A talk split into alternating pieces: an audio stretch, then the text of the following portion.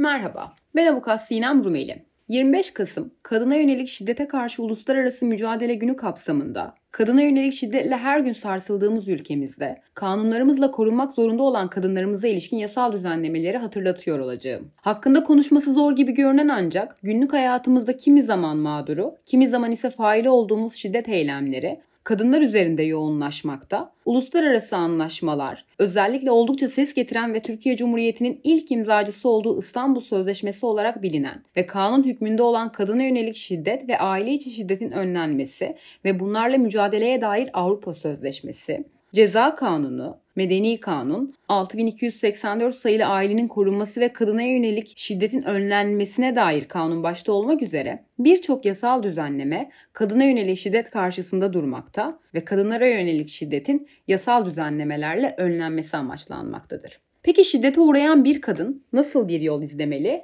ve nereye başvurmalıdır? Şiddetin her türlüsüne maruz kalan kadın karakola veya savcılığa başvuruda bulunabilir. Başvuruyu alan kolluk bir yandan suç konusunda soruşturma yaparak evrakları savcılığa ulaştıracak, diğer yandan aile içi şiddetin tespiti halinde şikayet şartı aranmaksızın koruma kararı verilmesi için dosyayı aile mahkemesine sevk edecektir. Savcılık toplanan delillerle soruşturma kapsamında ceza davası açılmasına karar verebilecek. Bu kapsamda özellikle fiziki şiddetin ispatı için darp raporu alınmasının şiddet mağdurlarına hatırlatılması gerekecektir. Karakol veya savcılığa başvurulmaksızın koruma, özellikle uzaklaştırma talebiyle aile mahkemesine başvuru usulü de işletilebilecek olup harçtan muaf olan ve kısa sürede talep hakkında karar verilen 6284 başvuruları bir nebze de olsa kadının korunmasında, failin uzaklaştırılmasında ve engellenmesinde önleyici korumalar sağlamaktadır. Aile mahkemesi nezdinde verilen koruma kararı savcılık aracılığı ile ilgili karakola hızla gönderilecek ve karardan şiddet uygulayan haberdar edilecektir şiddet uygulayan koruma kararına aykırı davranırsa hakkında ceza davası açılması ve zorlama hapsi gündeme gelecektir. Uygulamada şiddet mağduru kadının ekonomik gücünün de olmadığı göze çarpmakta. Karakol ve savcılığa başvuru sırasında